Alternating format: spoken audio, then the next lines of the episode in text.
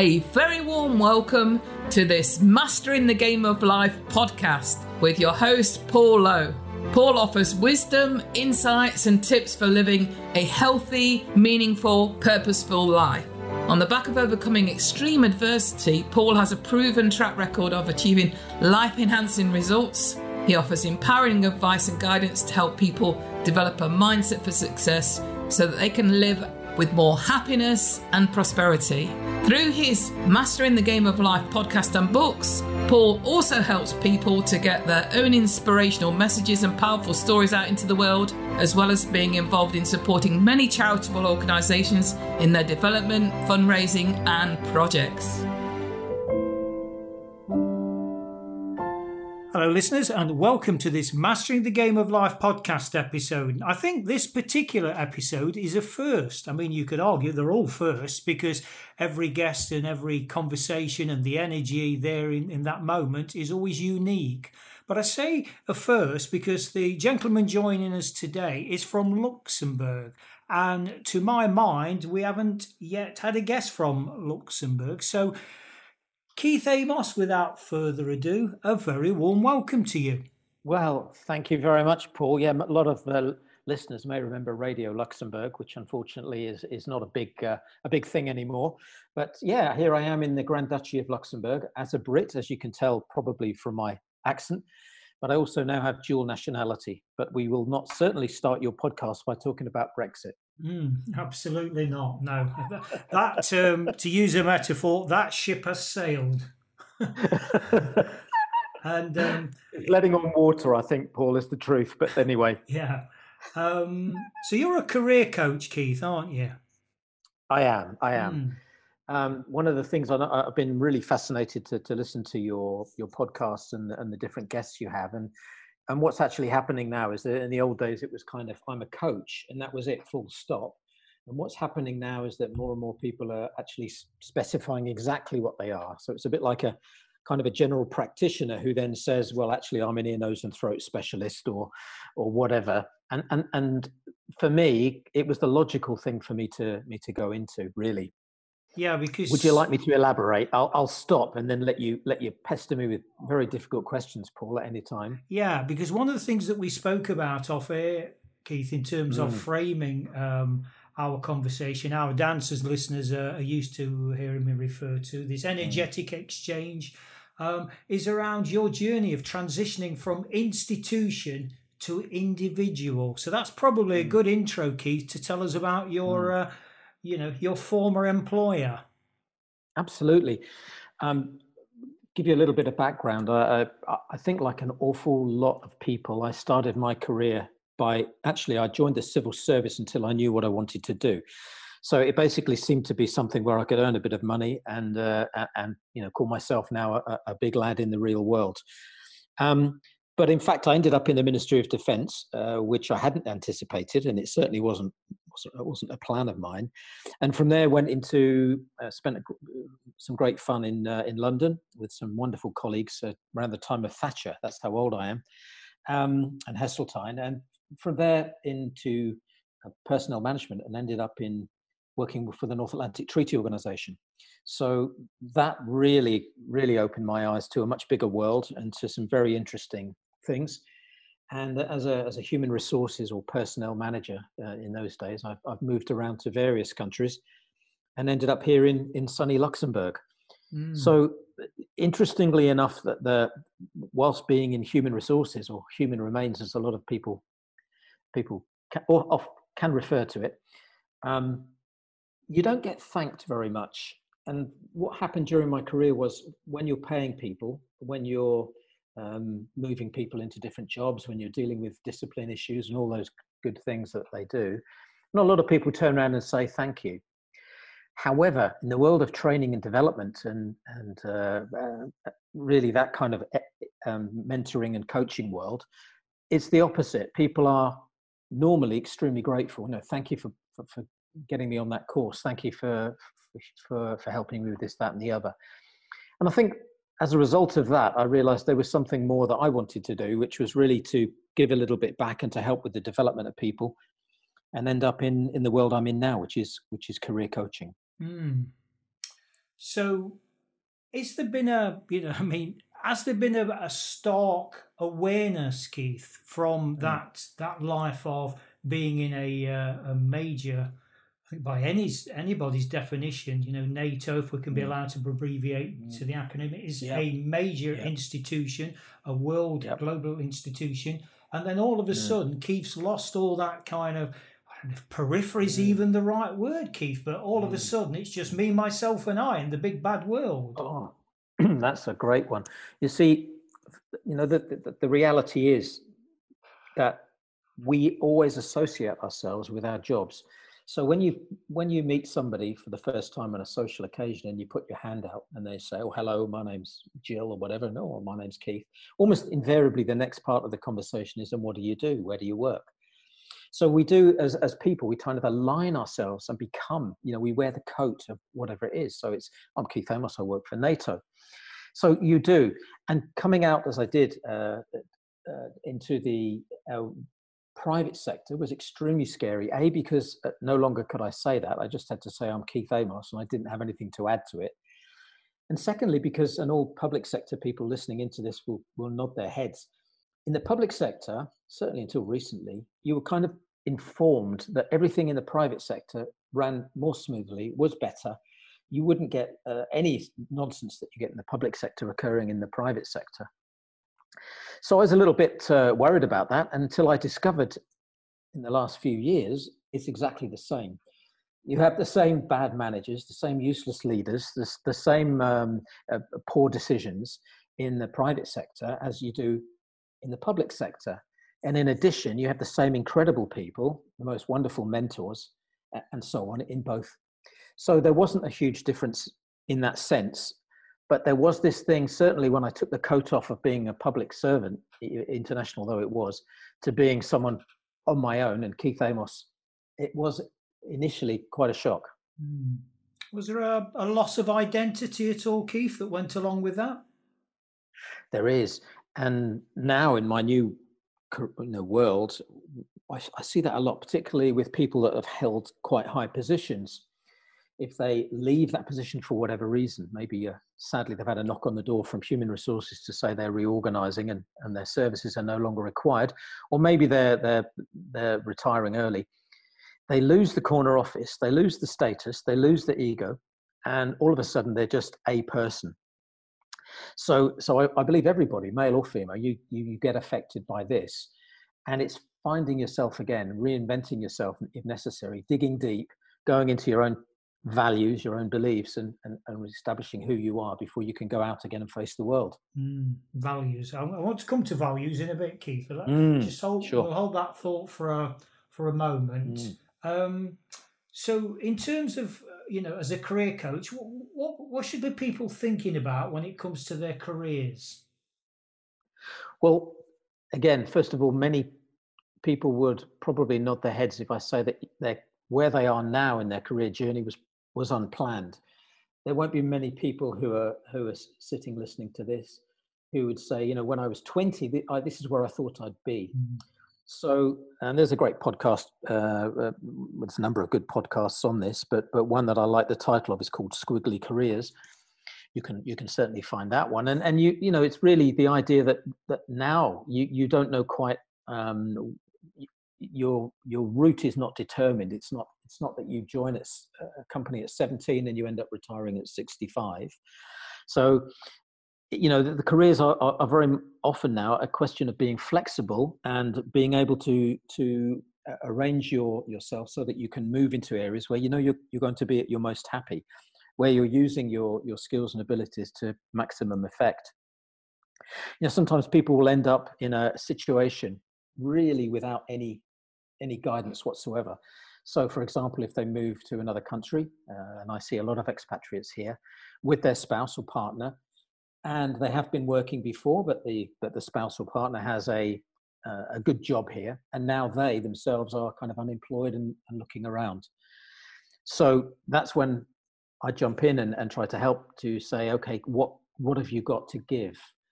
Uh, what do you have in the way of, of, of skills, abilities, education, experience, background, and so on, and fundamentally values, which would make you adaptable and able to to do something maybe very different from what you've been doing before. Mm. Yeah, transferable skills, as they used to call it, mm. Keith, didn't they, mm. in the good old mm. days? So, yeah, they did. So, on this career change, I mean, we've had two very. You've alluded to um, uh, one of them, Keith, at the top of this conversation. We, in more very recent times, we've had two phenomenal challenges, haven't we? Particularly, mm. um, you know, in Europe and more particularly in the UK. Mm. Uh, the first one being Brexit, as I say, you've already mentioned yeah. that. But this recent yeah. phenomenon called COVID, how oh, how are these two things or these individual things, however you want to to frame them, Keith, how are they going to have a knock on effect, in your humble opinion, to what we term the world of work? Well, thank you for for offering me the chance to give my humble opinion because I, I'm afraid it is. Because the reality is, anybody that tells you that they know what the future of work is going to look like. Mm, I think they are simply dreaming and guessing. We can, we can estimate. There are certain things which we know are coming. One of the things we didn't know was coming was, was COVID and how that will change the world of work. I'm not sure, but we can imagine that certain things which were taken for granted the handshake, the sharing of offices, um, the relative rarity of working from home, these types of things are for sure going to change. It will be very different.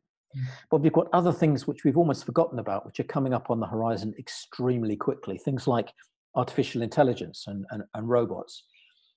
Well, these are things which don't get sick. And so I think we're going to see quite some move towards towards that.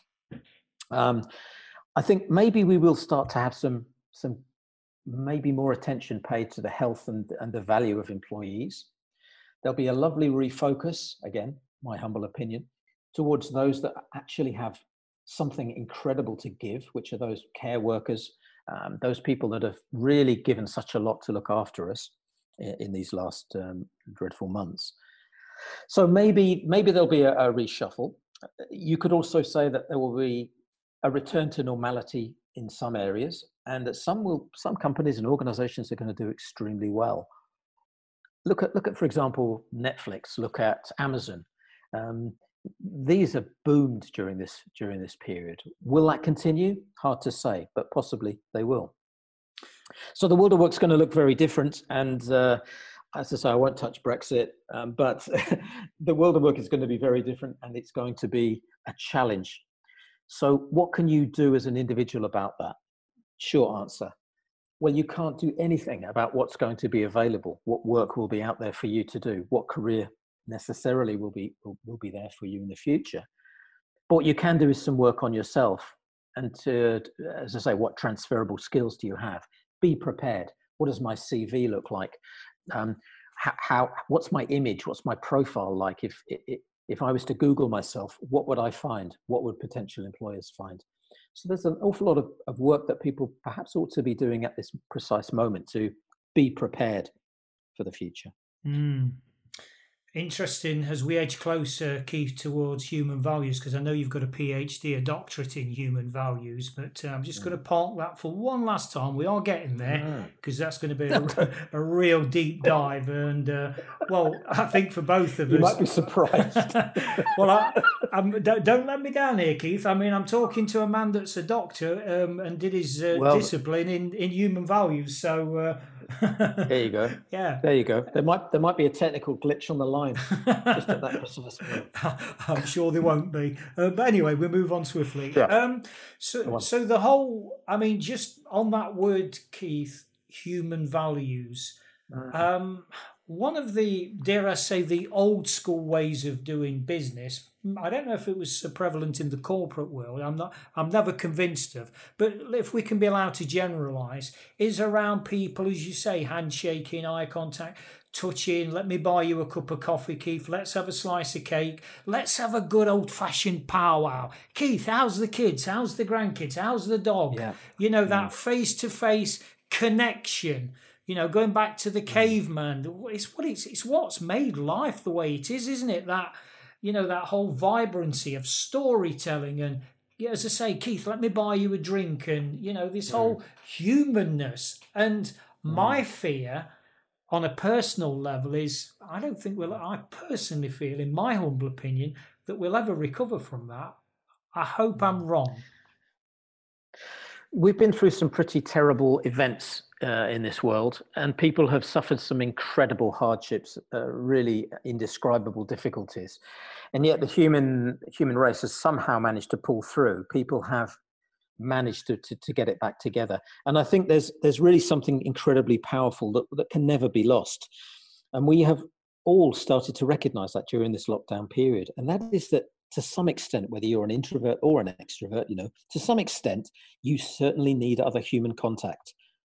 And and there's you don't know why you're feeling a bit fed up today, but the fact is you haven't actually spoken to anyone, and hmm, that's odd.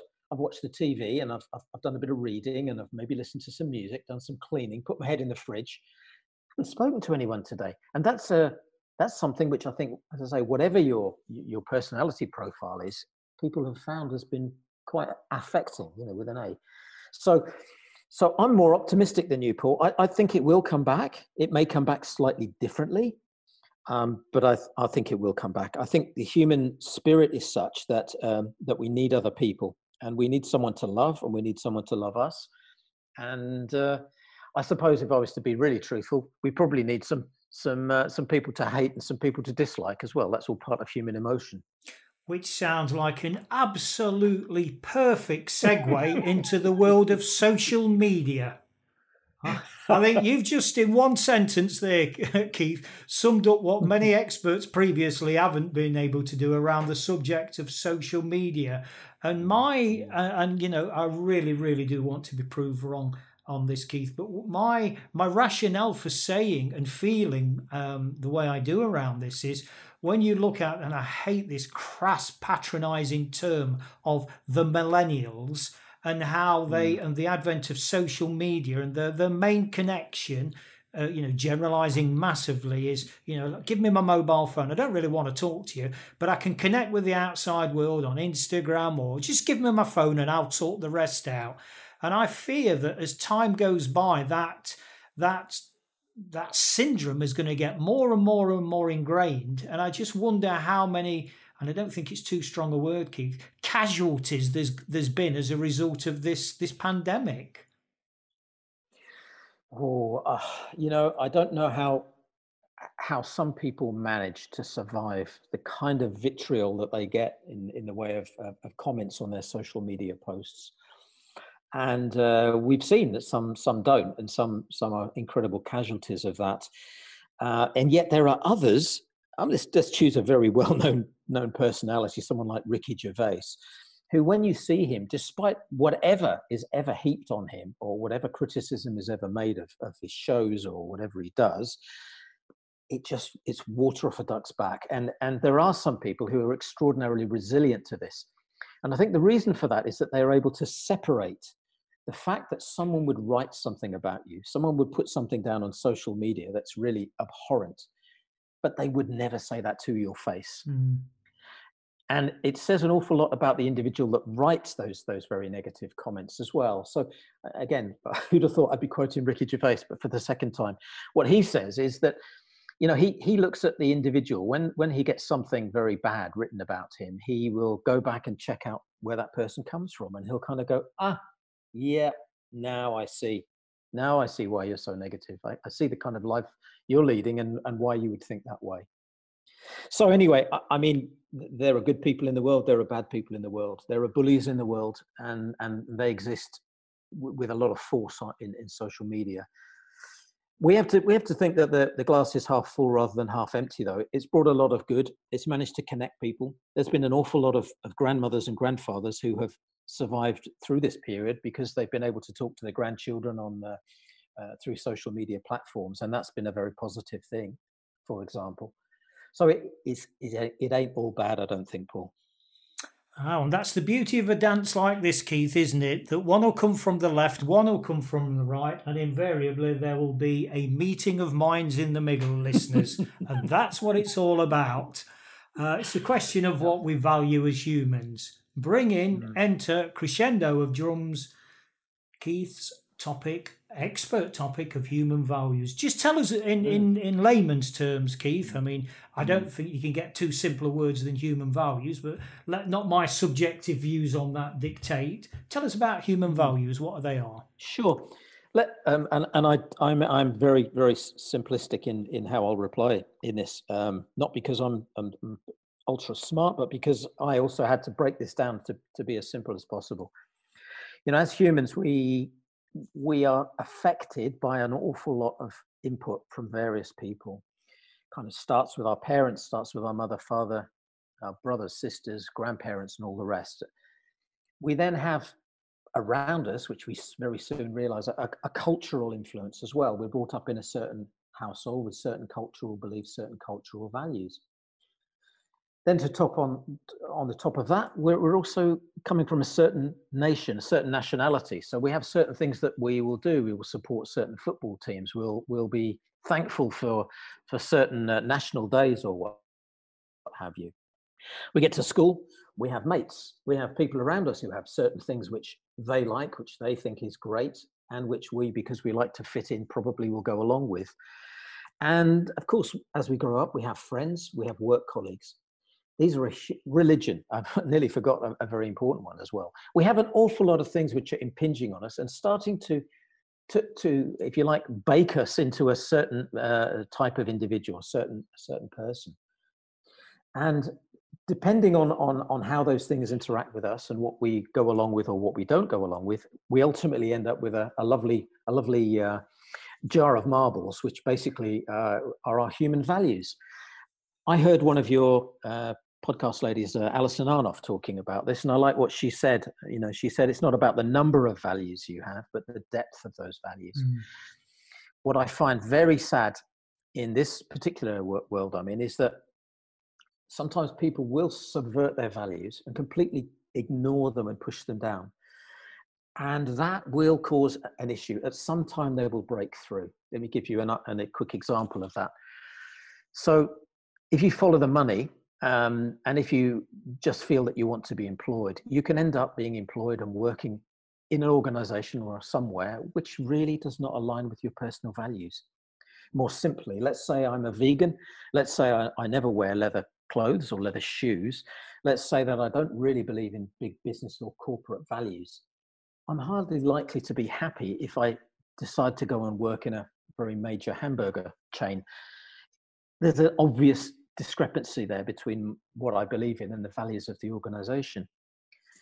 On the other hand, you know, there's an awful lot of people here who are thinking, you know, good money. I can earn, I can earn a lot of money doing this. I'm quite good at this. I'm good with figures, good with numbers. I'll go and work for this insurance company. And what they're doing is, is selling insurance products to uh, lovely old ladies, for example, who don't need them. That, that, that eats away at you. Uh, over time, that type of thing um, is, is, is not good for you, not good for your self-esteem, not good for your, uh, your, your ethical values. Mm. Does that help? It does, Keith. Yeah, it does. And it, it um, yeah, again, listeners, you've heard me quote this on more than uh, more than one occasion with guests around, and I don't know if you're aware of it, Keith. Um, allegedly, and I speak now as dare I say one academic to another. Um, in in the terms of who it's attributed to, there's a lot of conjecture around this, but Gandhi apparently coined the phrase "your beliefs." influence your thoughts, your thoughts mm-hmm. influence your words, your words mm. influence your actions, your actions influence your habits, your habits influence your values, and your values influence your destiny. So, well, yeah. If he didn't say that, it's a it's a great thing to have had, had attributed to him because clearly, for for for him and for many others, there was no doubt how important it was to have that basis, to have the, the, the fundamental values uh, there, because that does affect everything else. Mm. And, you know, that's, I want, I'd like to give a little, can I call this a gift? Um, to, to, listeners. It took me a long time to, to and a lot of reading and lots of to, to work out how you can actually establish your values. Now, you can do it in a number of ways. And you can you can sit down, think back, wonder what was the, the most wonderful time in my life, what was going on then, why was I pleased? Why was I happy? Why was I enjoying my life? You can do all that. But Paul, you know, if you really want to know your values, what do you hate? What is it that absolutely drives you mad? What is it that you see that gets your goat? Because if you can write those down on a piece of paper on the left hand side and put some heavy metal music on while you're doing it, because you probably will get into the mood. If you can actually do that, what you will, what you what you'll come out with is is the things which impinge upon your personal beliefs and values. On the other side of that piece of paper, draw a line down it, write the opposite. So I hate unfairness. You know, and when I see unfairness, it drives me crazy. Other side of the paper, fairness, one of my values. So you can go through this list very quickly. And the top, the topmost things that wind you up, that aggravate you, that annoy you, the opposite of that is a very quick way of finding out what your what your values are. I love that. Absolutely love that. And if I can just, listeners, put that into a personal context, because you, you know, on more than one occasion yet again, you've heard me say that my my personal values and my professional, because you know there is a train of thought, and I don't subscribe to this cliche, but there is a there's a there's a train of thought, and there's there's a, there's an element of truth in it. I think, uh, if not, you know, it's certainly not certain. But how you do one thing is how you do most things. And so, you know, personal values, professional values. Um, for me, my values are learning, loving, legacy, and there's a couple of H's in there. One is happiness, which I believe is in, inherently who we are, but we learn how to be unhappy. And the other one, which is very prevalent in modern day or more recent times, is this hope. So when listening to hmm. you there, Keith, about okay, write down the opposite. So learning, you know, when I look at the obscene, the horrible way I was brought up, it was through sheer hmm. ignorance. That necessitated for me personally to go on a journey decade long, decades long. Why do people do these horrible, abusive, nasty, vitriolic things to other human beings? Why? Why did my mother have to take beatings day after day? Why did I have to endure physical beatings and emotional cruelty and abuse? Why? So that's the learning. What I also learned within that, Keith, on the loving one, is the opposite of that was the hatred, the vitriol, all the negative stuff. So that gave me a choice uh, at a time where consciously I wasn't aware of the choice. It was, although it was very black and white, of yeah, I can follow that pattern and I can become a really nasty piece of work because I had the tools because mm. I'd learnt them, I'd been shown mm. uh, from a very, very early age, or I can actually, there's got to be something better. And then the legacy of that, Keith, is hang on, if we're born ignorant, isn't the paradox that we have the potential for wisdom through experience? And that's the voyage. So I love what you've said there. Absolutely love that. Well, thanks, Paul. And I know, you know, clearly, and knowing you as well, and uh, I think people are incredibly impressed by how you have turned things around. And uh, okay, we're, we're not in a, a backslapping moment here, but but certainly, you know, you, you do in fact live up to your values because you have you have shown people that there are things which you have absolutely detested and hated in in your life. Your values are therefore the opposite. You are now living according to that. At least that's that's how I would I would sum it up. Mm. You know, if you, if you search for a kind of a a definition of values, you'll find about nearly 200 different definitions or something like that. And if you look at what various uh, uh, academics have written on the subject as well, you'll find very different nuances. But it's not really so much about that, it's about what it means to you as, as an individual. And I think as humans, we're smart enough to work that out. Do I think it's good to steal? Yes or no? Would I do it? Yes or no? Do I cause harm to others? Yes or no? And and and they're quite simple questions we ask ourselves, really, aren't they? Mm. Um, and we make a decision. We make a decision. Yeah, I'm going to steal because I need that. They've got enough. It doesn't matter. No one's hurt. You know, we've kind of rationalized it then. Or no, that's not right. I'm not going to do it. I, I've got, yeah, and keeping the higher ground is, is very difficult for many people. But it's always very impressive when you hear people who have, have turned their lives around. Always, always inspirational. The American coach um, I think this, um, I'll, I'll, yeah, I think, Keith, I'm not sure, but the American coach Tony Robbins, the world renowned Tony Robbins, I'm sure this is attributed to Robbins, but he said, We will compromise our values to meet our needs.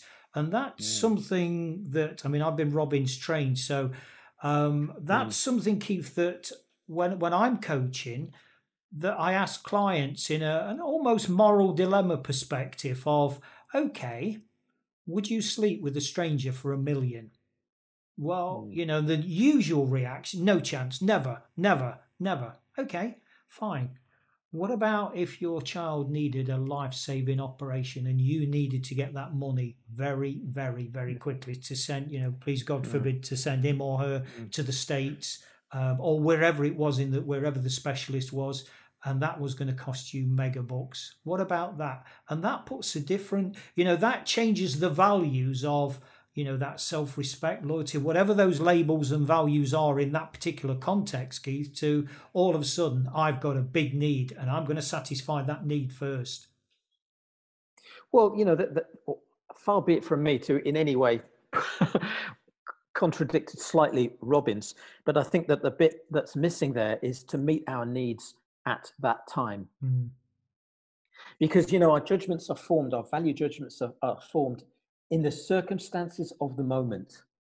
So, so the two examples you've given, of course, um, and they're abstract and hypothetical, and, and we all know that that's that's a difficult basis anyway. But the t- the two examples at that time, you will do what you have to do, mm. because it's your needs at that moment. Yeah. It's only on reflection that all the other things come in, such as I shouldn't have done that. I, I feel guilty about it. That was a terrible thing, and I won't do it again, and all that other stuff. But at that moment, at that time, you will form a you will form a judgment based on your values at that moment, based on on how you feel, on what the situation is. Yeah. And if you value life of another person above your own uh, uh, shall we say, degradation at that time, at that moment, because that person is so important to you, you will make that value judgment. Uh, we shouldn't get into the Harvey Weinstein case, clearly, but you know, take a look at, at that, and and the, there's a lot going on around that whole thing about value judgments, which were taken by people to do things potentially, allegedly, to do things which which served their needs at that time. Mm, as you say, that's maybe another time, another place, Keith. So um, I have got one, um, as I do with with guests. I always leave the uh, the best till the last, so mm. to speak. So I've got a general question for you right at the end, Keith. But um, let's put that on uh, on hold momentarily, and I will invite you to share with uh, with our listeners your contact details. How can people reach out, find out more about you? Well, thanks very much, so it's Keith, K E I T H, Amos, A M O S dot com. Check out the website and, and everything is there. And certainly I'm very happy and getting used to now dealing with Zoom and Skype and, and, and all those good things for anybody that would that would like some some some help with with their career. Super. Wherever you are. Superb, Keith. Thank you. So, the question, Keith, the, the question. Maybe this element mm. of surprise, listeners, is, is not going to catch Keith the way, uh, in a nice, you know, positive, fun way it's intended, because he's already alluded to, he's listened to one or two before. So, he might be aware of the and I use this word very, very loosely, the trick. But you listeners, I mean, you know what's coming. So, Keith, I want you to imagine that we're, um, you know, we're in a hotel on the ground floor, and we're about to get in an elevator up to the next floor. Mm. So we've got that thirty seconds, twenty seconds, that very mm. short space of time, and we've just introduced, hello, Keith, hello, Paul, blah blah blah. Right, Keith, tell me. Just leave me by the time this lift gets to the next floor give me one real massive piece of advice that I can take forward in my life. What would that? It's lovely to meet you, Paul. Lovely to meet you. And uh, we've only got a few floors to go up here. I don't know how you're doing in your career, but I'd just like to drop you three things. Do you truly know yourself? Do you really know what you want? And do you know how to get there? And I say this every time, Keith, when, when I pose that uh, scenario to guests, those succinct, powerful, I call them left jab answers, bang, bang, bang. The, the power is in the simplicity. There's no long, elaborate answers. It's one, two, three, or however it is. Keith, thank you so much once again. No, thank you, Paul. Thank you. By the way, here's my business card. yeah, um, you know when you was talking about interference on the line, Keith. I think we've just, I think we've just got some now. And on that humorous note, listeners, um, I'm going to sign off now, as I always do, by saying, remember, mastering the game of life starts by embracing our hearts. Thanks very much for listening to this Mastering the Game of Life podcast episode. If you found it interesting and helpful, drop a line to Paul via paul at paul-low.com with any thoughts or questions you may have. He'd love to hear from you and he'd be more than happy to respond. Alternatively, check out Paul's website at www.paul-low.com. Remember, mastering the game of life starts by embracing our hearts.